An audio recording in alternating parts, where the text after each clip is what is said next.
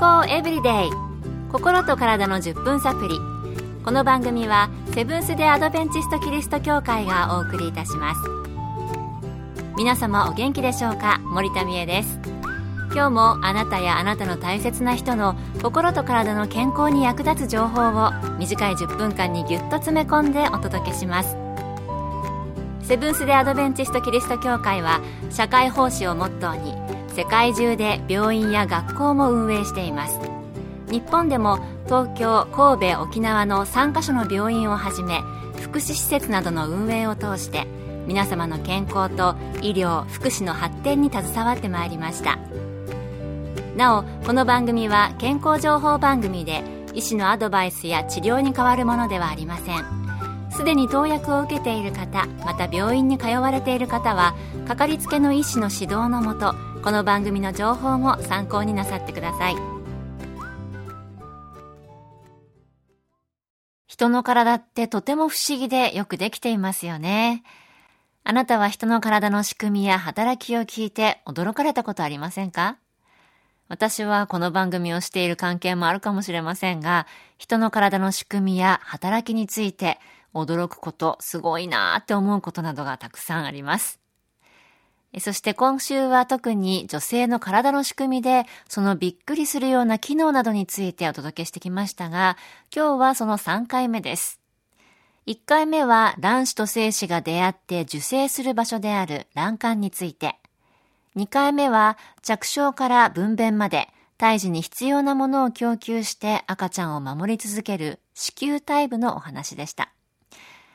驚くべき女性の体シリーズ、最後は子宮頸部についてです。今回もアメリカニューハンプシャー州の産婦人科医師、ベネッサ・ミラー先生のお話をお送りします。Technically speaking, the cervix is the bottom part of the uterus. 子宮頸部は子宮の下の部分のことを言いますが、この子宮の下部は膣とつながった部分でもあり、膣と子宮を分ける門のような役割をしています。子宮の壁は筋肉でできていますが、この子宮頸部の90%は硬い結合組織でできています。しかし、時が来ると、この硬い結合組織が柔らかくなるのです。この子宮頸部は女性の検診でパップテストといって、子宮頸部がんを調べる細胞診検査をする場所でもあります。子宮頸部は妊娠中から分娩にかけてとても驚く変化が見られます。子宮頸部には入り口と出口の2つの門があって入り口の門を抜けるととても狭く細い通り道を経て子宮の内部に入る出口に至ります。そこでも門があります。この細くて狭い通り道の壁には驚くべき細胞が並んでいてホルモンの変化により月経の織物が排出できるようにしたり精子が通りやすいように粘液の質が変化します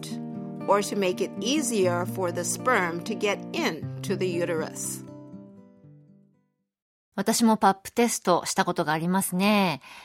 子宮頸部、ただの子宮の入り口かと思っていましたが、ホルモンの変化で不必要なものを排泄しやすいようにしたり、妊娠しやすいように精子が通り抜けやすいようにしたり、まあ、本当に複雑な働きをしているんですね。健康エブリデイ心と体の10分サプリこの番組はセブンス・デ・アドベンチスト・キリスト教会がお送りしています驚くべき女性の体について特に今回は女性の生殖器のうちユニークな働きをする子宮あたりの仕組みを3回にわたってお送りしてきました。体の仕組みを聞くと本当に驚くことがたくさんありますよね。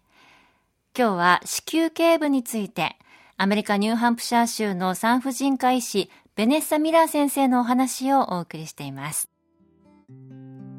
By the time your pregnancy test becomes positive, 妊娠したかなと思い妊娠のテストをしてそのテストが陽性になった時期にはホルモンによってコラーゲン繊維がたまり硬い結合組織からできている子宮頸部が徐々に柔らかくなっていきます。妊娠中は子宮頸部が柔らかくなりますが胎児を守るために粘液が濃くなります。妊娠が進むにつれて子宮頸部も大きく広がっていきますが胎児と羊水の重さに耐えられるだけの強度を備えています。分娩間近になるとこの子宮頸部の穴が形とサイズを変えて平らになります。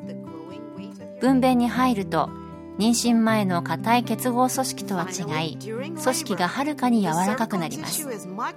特に陣痛によりさらに子宮頸部が広く伸びていきます。そしてその穴の大きさが1 0センチになると赤ちゃんの頭がそこを通り抜けられるようになります。妊娠前は硬くて穴も細かった子宮頸部は妊娠と分娩の過程を通して強さを兼ね備えながら柔らかく変化して小さかった穴が1 0センチにまで開いてそこから赤ちゃんが通り抜けるわけですから驚きです This has been your amazing uterus. 子宮頸部が作られている組織そのものの性質がホルモンの影響により変化するんですね。子宮頸部が妊娠が進むと広がっていっても赤ちゃんと羊水の重さに耐えられるだけの強度は備えられているということでした。また、このような子宮頸部の働きが初めから私たちの体に備わっていなかったら赤ちゃんは出てこられないってことですよね。まあ、本当に不思議だなと思います。ミラー先生のお話から3回にわたってお送りしました驚くべき女性の体、いかがだったでしょうか？私も妊娠、出産の経験ありますけれども、女性の体の仕組みって本当に不思議で、自分でやったことあるんですけど、驚くこと本当にたくさんありました。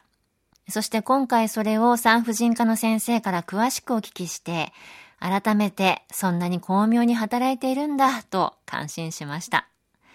またこの不思議で驚くことがたくさんある体の仕組み。女性に限らず男性の体にもたくさんありますよね。人の体の各器官、一つ一つの働きや、その時々に従って適切に変化していく様子とか、体全体の素晴らしいバランスなどが分かれば分かるほど、私たちの体って偶然ではなくて、しっかり目的を持ってデザインされてできているんだなと思うのは私だけでしょうか。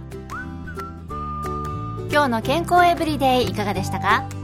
ここで心の健康セミナーのお知らせです。人生最後の準備就活について考える生きる希望と喜びをというセミナーを9月13日の午後7時からと9月14日15日の午後1時30分からの3回東京衛生病院隣セブンス・デ・アドベンチスト天沼協会で開催します。講師は日本の緩和ケアのパイオニア神戸アドベンチスト病院名誉院長の山形健二先生。入場は無料です。詳しくは天沼協会健康セミナー天沼協会健康セミナーで検索。また天沼以外でも各地の協会で健康セミナーが開催されます。どうぞ番組ブログをご覧ください。健康エブリデイ心と体の10分サプリこの番組はセブンス・デ・アドベンチスト・キリスト教会がお送りいたしました。それではまた Have a nice day!